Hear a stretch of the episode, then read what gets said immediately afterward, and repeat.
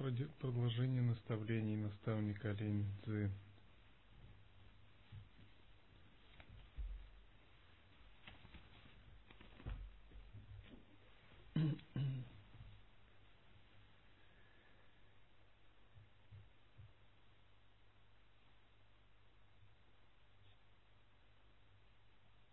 Я монах, считаю, что стоп, стоп, пропустили. Как там написано? Я, горный монах, считаю, что нельзя что-то любить или ненавидеть. Итак, нельзя что-то любить или ненавидеть. Ваша привязанность или наоборот отвращение к чему-либо основаны на двойственности. Вот это чувство нравится, не нравится, принимать, отвергать, это функции понятийного ума, манаса. Грубо говоря, поверхностного ума. Когда мы схвачены этим, природа ума от нас закрыта. Природа ума вне двойственности. Ни одно из наших предпочтений, ни одной из наших привязанностей, ни одна из наших всерьез утвержденных мыслей, ни одна из наших фиксированных идей не являются сущностью истинного Я.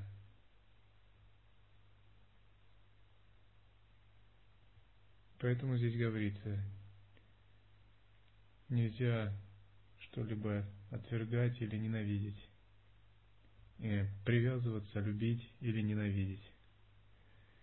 Подлюбить здесь имеется в виду цепляться, прилипать умом, фиксироваться, привлекаться.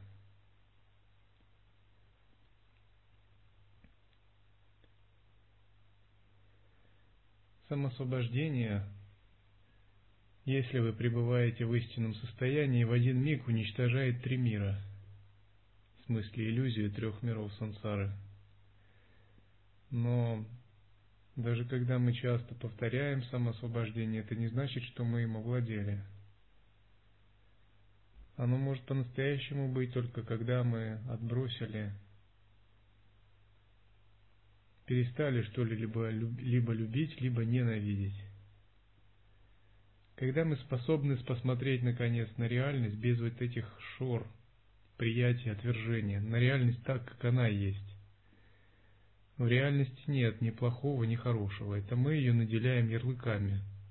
Это наше собственное маленькое эго. Мы сузили мир до своего «я» и пытаемся с этой кочки судить мир собственных позиций. Вот это-то плохо, это-то хорошо ну и так далее. Реальность же такова, как она есть. Плохо, хорошо, нравится, не нравится, любовь и ненависть проистекают из условий. Ну, допустим, может быть, в другой жизни и в других обстоятельствах сложись ваша жизнь, карма иначе, воспитание. Вы бы считали, что вот это хорошо, а вот это плохо вам бы другое нравилось, или наоборот, другое бы вы ненавидели. Это все условия, создающие кармические условия.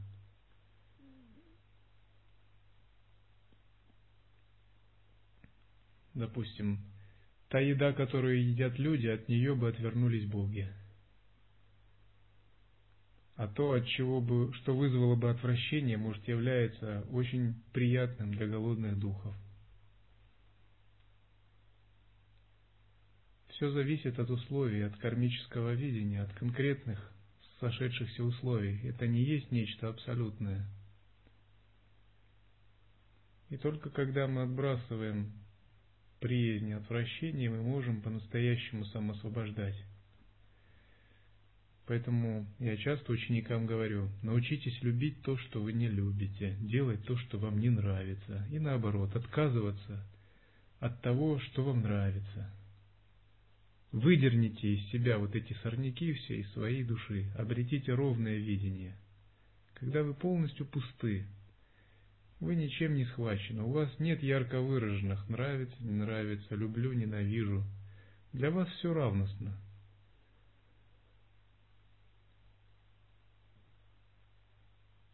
Когда вы обретете такой равностный взгляд, вы увидите, что реально действительно равностно, что вы были слепы, вы просто свое видение накладывали на реальность и делили мир на черное и белое, заняв какую-то жесткую собственную позицию. А в реальности ничего, ничего такого нет, все абсолютно, все равностно и все абсолютно.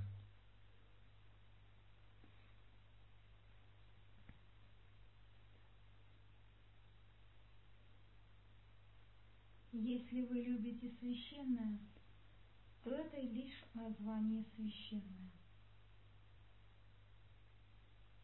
Был один адепт. Стоп. Хорошо любить священное, однако здесь критикуется неправильный взгляд на священное.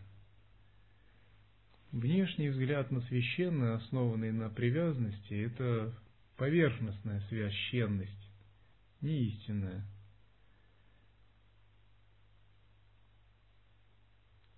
Она не соответствует созерцанию, а просто когда мы думаем, ну, священное это красивые изображения, красивые статуи, а,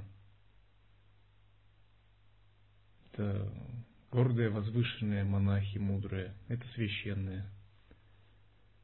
Но задача не в том, чтобы отвергать священное, думать, вот это все тоже не священное – Задача в том, чтобы настолько научиться созерцать, чтобы священную увидеть в каждой мелочи, в обычном человеке, в повседневной жизни,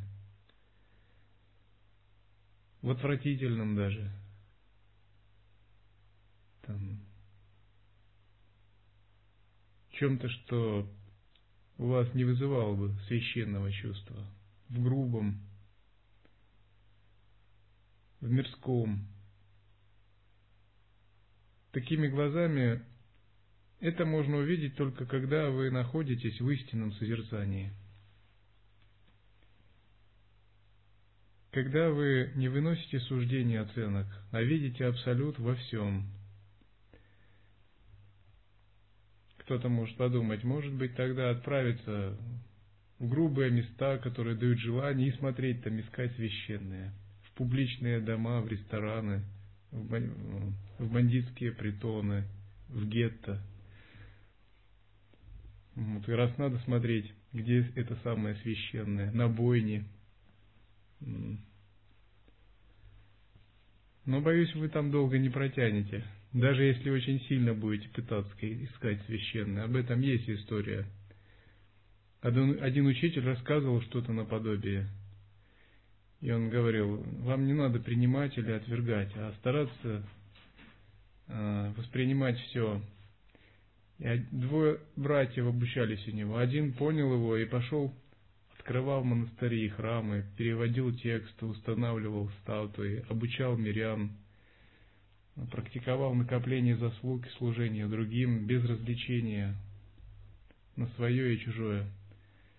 Второй, поняв его слова, начал грабить, воровать, убивать, прелюбодействовать, считая, что он практикует. Через год они пришли к учителю, задавая ему вопрос, насколько они продвинулись в практике. И они спорили, кто из них понимает учение. Затем они задали вопрос учителю. Учитель сказал тому, Второму он сказал, ты попадешь в ад, ты неправильно практикуешь. Этот человек был переполнен злобой и гневом. Вопрос идет не о том, чтобы отвергать накопление заслуг, изготовление священных предметов и прочего. Это совершенно необходимо делать. Накопление белой кармы и очищение себя. Нужно сделать всю свою жизнь из этого состоящей. От этого очень зависит место вашего следующего рождения. Те, кто живут в нечистом состоянии ума и в нечистой карме, просто трудно даже подумать, э, какие у них шансы вообще. Очень много нечистой кармы. Жизнь в семье – нечистая карма. Работа где-либо нечистая карма. Общение – нечистая карма. Впитывание мирской информации – нечистая карма. Работа на себя – нечистая карма. Общение с мирскими людьми, повседневная суета – нечистая карма. Все неподчиненное служению – все это нечистая карма. Жизнь в кармическом видении, пресса, телевидение и прочее. То есть человек этого не понимает, потому что он не знает, что такое чистое вообще измерение. И свою жизнь надо просто, вот если человек он желает себе добра элементарного – все надо изменить, то есть полностью, полностью, каждый миллиметр, каждый рубль, каждое шевеление пальцем, каждое дыхание каждую мысль посвятить очищению, служению, накоплению заслуг, изданию дхармичных текстов, переводам, установлению статуй, рисованию священных изображений, поклоном, баджанам и прочим. То есть полностью, чтобы жизнь стала чистой. Служение святым, монахам. Тогда сознание по-настоящему будет очищаться. И человек может переродиться в более высоком мире. Однако учение о естественном состоянии говорит о том, что даже этого мало. Если ты хочешь обрести более высокий взгляд, ты должен обрести еще созерцание. Когда сила твоего созерцания даже все нечистые сансарные проявления превратит полностью в абсолютно чистое состояние, священное. Когда исчезнет вообще все мирское, все нечистое вообще исчезнет, когда все останется только священное – Изначально все священное, в глазах святого все есть абсолют, все есть мандала и проявление абсолюта. И до тех пор, пока мы не научимся созерцать, что не останется даже э, тени сансары, тени мирского, и все не превратится в священное, невозможно достичь освобождения.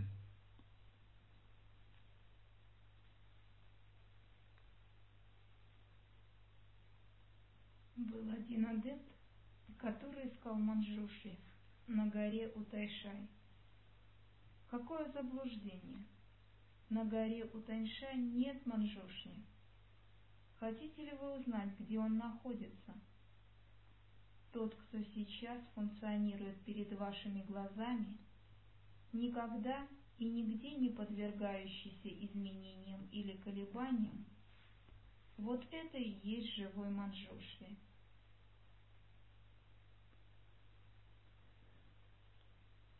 Живой Манджушри здесь имеется в виду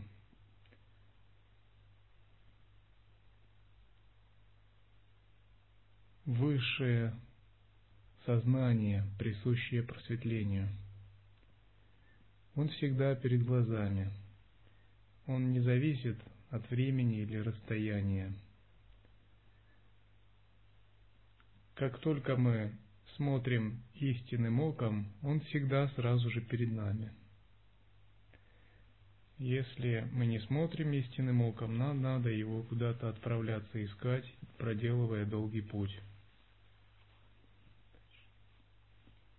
Если ваше сознание сосредоточено в одной точке и сияет светом неразличения, то вы всегда и везде при любых обстоятельствах являетесь истинным Самантабхадрой.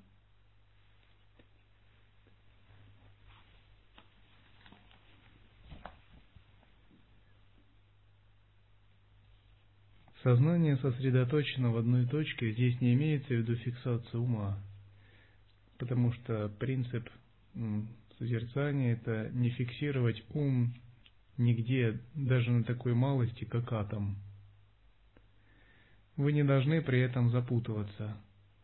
Вы можете подумать, о, я получил наставление не фиксировать свой ум даже на малости как атом, и зачем мне на чакрах фиксироваться или на, на дыхании. Все это ложная дхарма. Вот так вы можете думать. Это неправильно. То есть вам дается конкретное наставление именно когда говорят о созерцании. Именно о собственном методе созерцания. Что при созерцании как таковом неправильно фиксировать ум где бы то ни было. Когда же речь идет о конкретных других методах и садханах, то там фиксация ума – это часть метода, его надо уважать. Другое дело, что все относительные методы всегда подчинены созерцанию.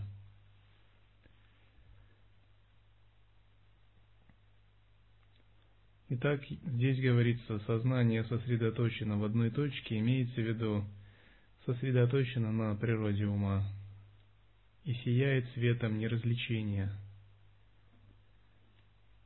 Это означает, когда вы созерцаете – вы не различаете без привязанности, без отвращения.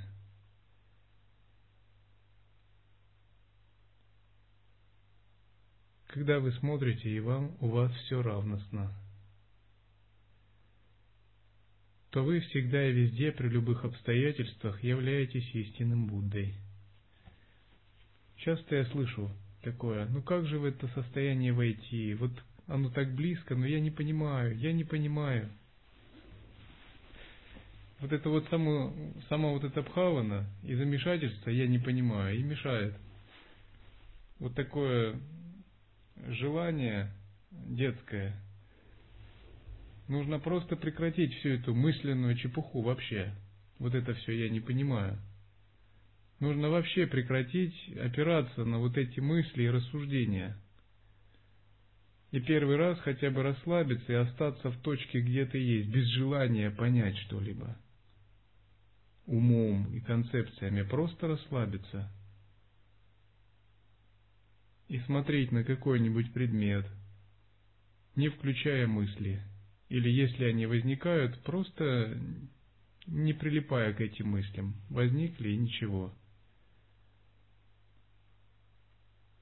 И когда вы расслабляетесь и смотрите просто так, ничего не желая от этого, не желая каких-то даже плодов, без загадывания планов на будущее, только осознавая, только будучи бдительным, то есть не засыпая, не входя в прострацию. Внезапно, о, вот оно, Нечего больше искать и понимать. Будь, оставайся, пребывай, расслабляйся.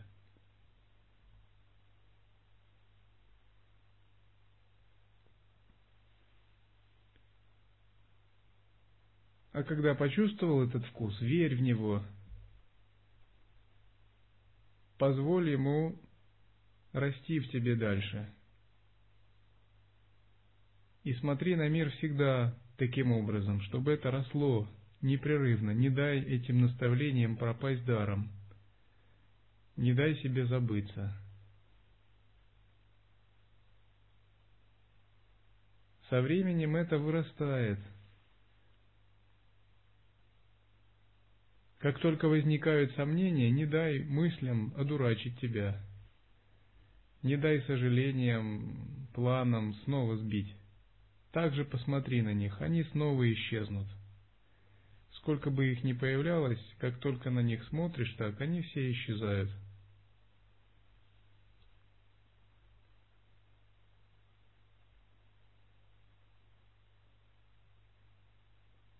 Когда вы поняли это, с этого момента э, начинается ваша пробужденная практика. Конечно, вы его тысячи раз потеряете, но зная уже, куда надо возвращаться, вы тысячи раз и вернетесь. Если вы, сосредоточив свое сознание, сами сможете освободиться от всех пут, то на том самом месте, где вы находитесь, и будет спасение. Линзы подтверждает мои слова. На том самом месте и будет ваше спасение от всех бед, несчастий, круговорота рождения смерти, как только вы примете такое видение.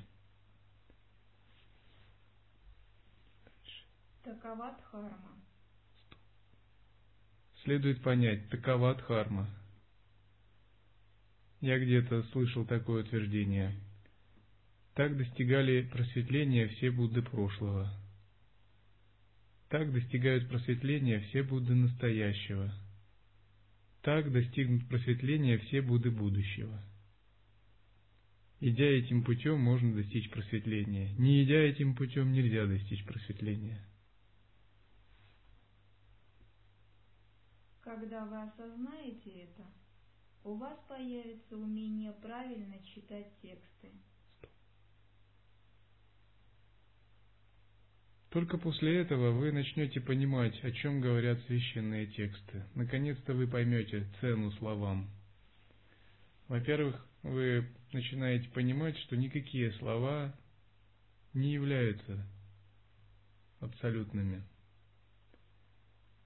Тем не менее, у вас возникнет и другое понимание, что слова все-таки могут намекать на что-то за пределами слов – и что слова – это энергия того, что запредельно.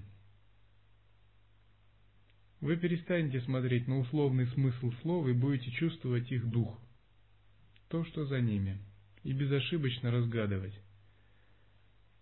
Ментальные хитросплетения больше цеплять вас не будут, но вы будете, будете а, безошибочно улавливать пхаву абсолютного –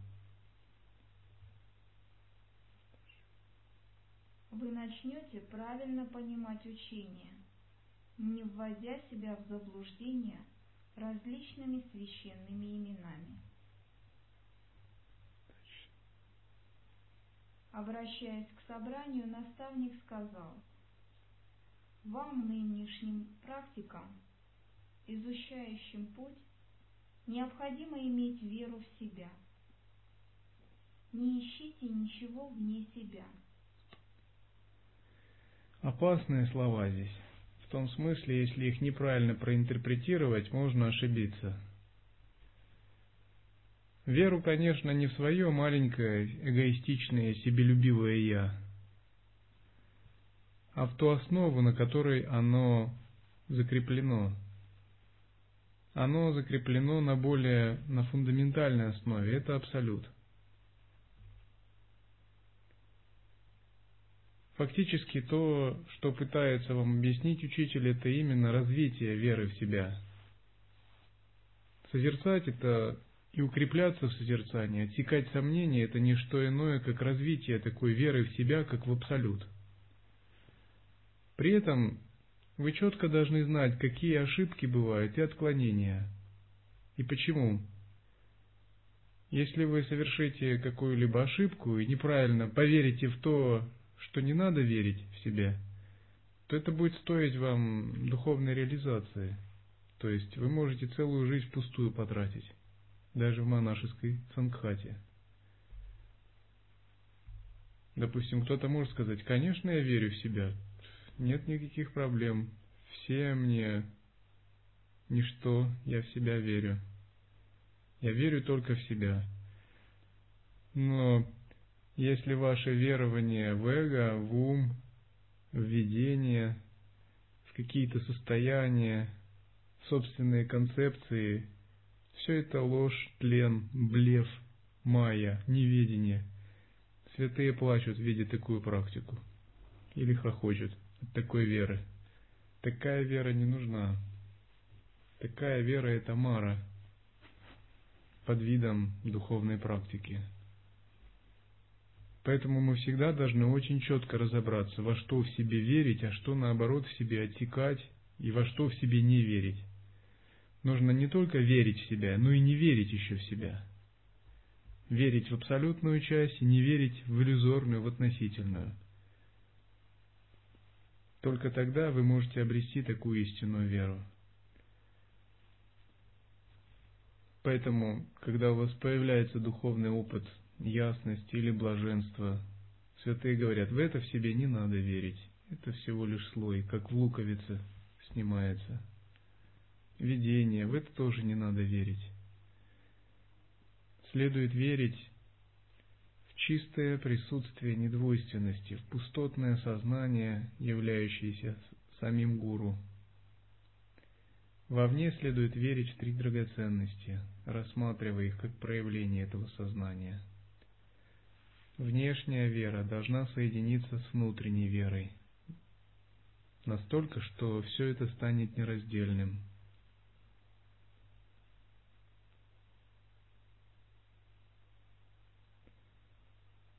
Были такие ученики, которые получали опыты и заявляли, я достиг освобождения.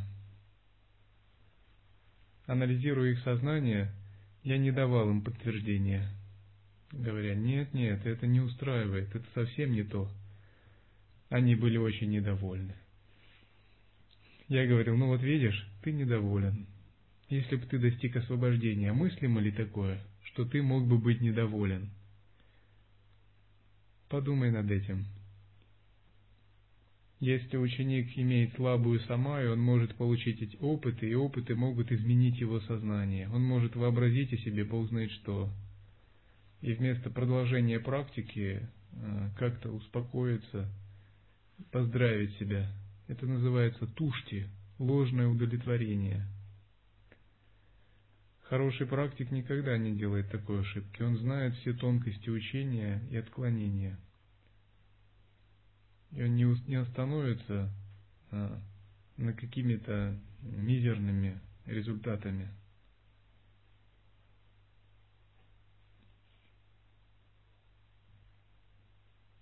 Одна монахиня пробыла 14 часов в самадхи раджа-йоги, имела видений барда и прочее, после долгих темных ретритов. С точки зрения обычного человека, это, конечно, серьезные опыты. Но, с другой стороны, я сказал, что это совсем не то, на что следует опираться. Это все поверхностно, это следует отбрасывать следует укореняться глубже, нужно искать дальше.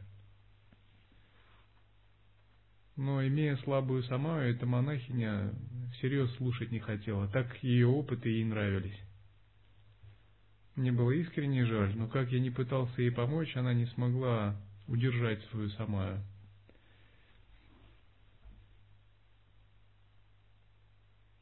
Часто монахиня уже не монахиня, Поэтому истинный ученик, он очень бдительно блюдет свою самаю, не позволяет каким-то начальным опытом смущать свое сознание.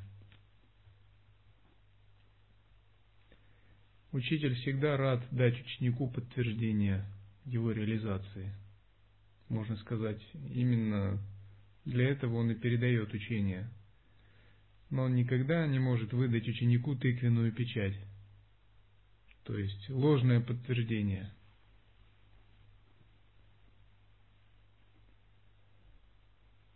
Если вы, не доверяя себе, будете искать что-то вне себя, опираясь на внешние обстоятельства, то никогда не сможете освободиться от привязанности к мирским страстям. Здесь говорится, если вы, не доверяя собственному осознаванию и созерцанию, не опираясь на него, будете просто слепо смотреть на вещи, как на вещи, вы всегда будете пребывать в неведении. Вся сущность наставлений сводится к тому, чтобы смотреть на мир, на вещи, на других, глазами созерцания, глазами осознанности. Когда вы видите так, то через некоторое время вы увидите, что гуру – это Будда. Вы узнаете его так. Абсолют. Затем вы увидите, что другие – это тоже Абсолют. И вы себя узнаете таким же образом.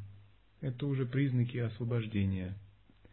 Пока вы не можете это увидеть, это просто еще слои обычного сознания. Итак, Доверять себе и верить в себя – это означает не доверять концепциям или измышлениям каким-то. Они могут просто быть ложными. а доверять вот этому обнаженному осознаванию вне концепции, вне двойственности, вне ярлыков, истинному. И пока вы не научитесь доверять этому осознаванию, вы будете всегда что-то искать вовне, надеяться на что-то внешнее, слепо принимая этот мир как реальность, и будете всегда неудовлетворены. Когда же вы научитесь доверять этому осознаванию, все станет на свои места. Даже если, допустим, что вне вас и есть Будды, то все они являются лишь следами-отпечатками словесной проповеди учения.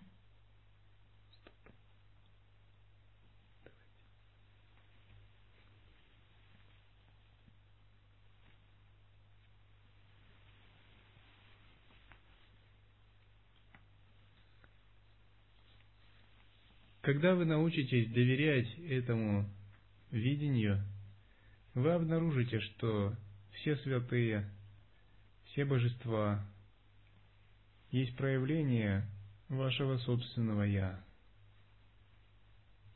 Это более тонкие и более чистые части вас самих.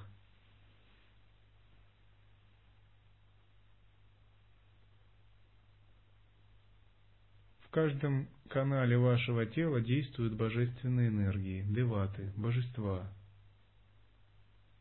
Они вам присущи, и вы из них состоите, так же, как, допустим, на физическом уровне у вас есть печень, сердце, легкие, почки,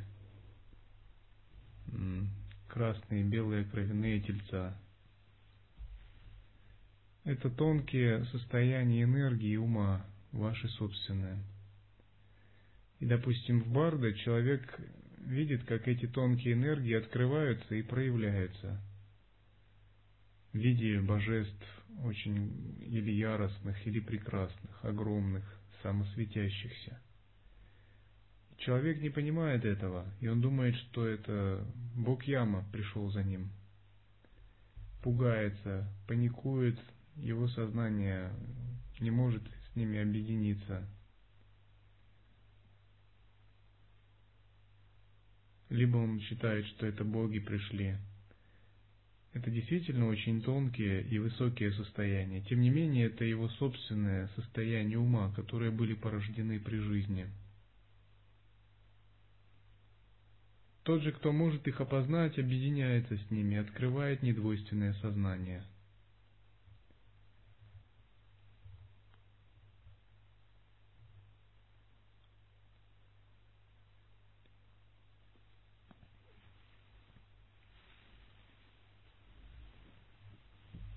Когда мы можем объединяться со всем, что мы воспринимаем? Если мы смотрим на мир глазами такого истинного видения.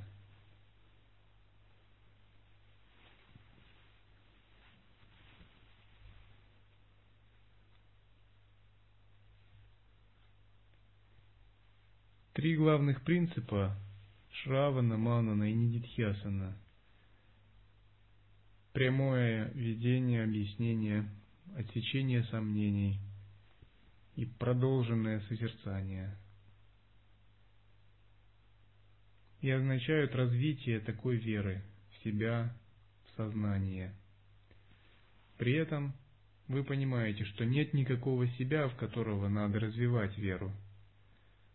А это Всевышний Источник, это единое осознавание, которое общее на всех следует это понять.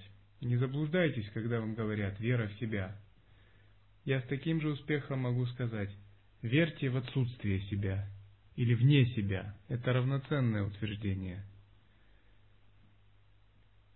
Всевышний Источник – это единственный объект веры. И когда вы отделяете истинное в себе от ложного, вы видите, что то себя, о котором говорят святые, это абсолют Всевышний Источник – исконный ясный свет, в который следует верить. Когда мы его осознаем в правильном созерцании, он становится э, себя, присущим вам, то есть тем, что есть у вас внутри. Если мы его не осознаем, он становится тем, то, что внешнее, где-то далеко от вас, не вашим. Поэтому верить в себя значит быть в таком созерцании, когда в тебе обнажен этот Всевышний Источник. Именно в него следует верить. Там нет никакого маленького эгоистичного «я». Вот в него как раз не следует верить, а его следует э.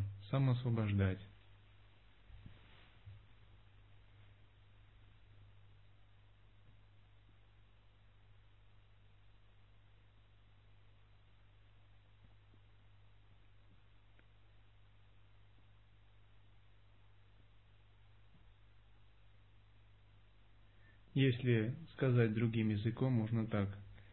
Верьте в себя, как в Бога. Верьте в свое истинное Я, как в Бога. Верьте в Бога, как в ваше собственное Я. Не ищите абсолют вне собственного сознания.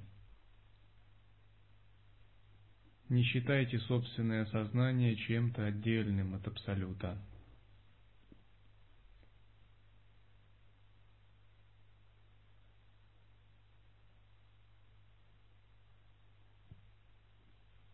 И когда вы отсекли все сомнения, непонятности,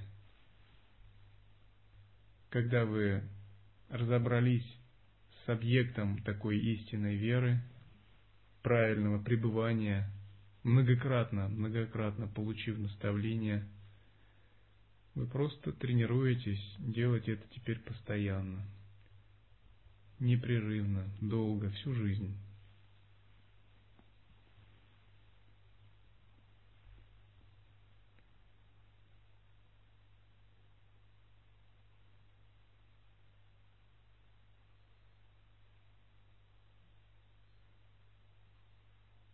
Каковы признаки того, что вы отсекли сомнения и того, что вы правильно пребываете? Ваш ум не изменяется. Говорят так, если твой ум не изменен, ты в сахаджа стхити.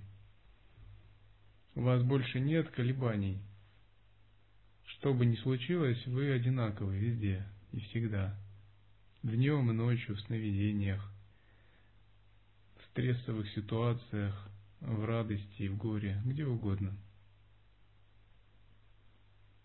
При этом у вас не тупое безразличие такое, это не та равностность, а равностность, основанная на ясности, живости сознания.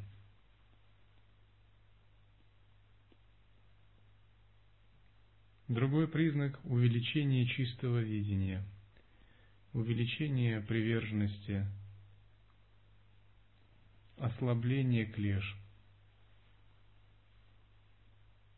Чистое видение братьев и сестер под харме.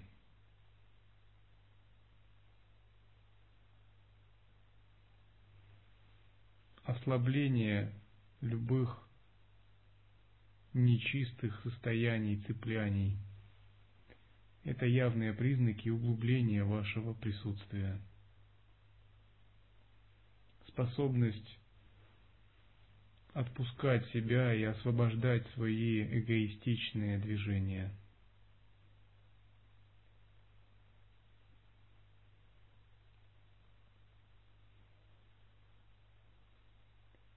Когда же такое сознание укрепляется, у вас возникают сновидения чистые. Вы начинаете видеть много благоприятных знаков. Святых, статуи, полное солнце и луну, словно вы взбираетесь на гору, словно вам дают нектар, кладут цветок, цветок на голову, делают благоприятные предсказания, словно вы посещаете города богов или чистых жителей, священные предметы, ступы, цветки лотоса – А под утро львы, барсы, тигры, мощные, красивые, божественные животные, раковины, колокола, которые вам вручают божества или духи. Это признаки очищения, углубления чистого видения. Когда же ваше присутствие еще больше развивается, вы видите теперь, как вам делают подношения. Словно вы божество в центре мандалы, и вам начинают подносить живые существа, различные священные предметы, угощения, сутры, э, мистические лекарства. А вы этим живым существам даете благословение. То есть вы переживаете что-то наподобие «Я есть центр всего», «Я есть источник всего», «Я выше всех». Ну, не такое какое-то горделивое, а «Я есть само проявление Всевышнего Источника –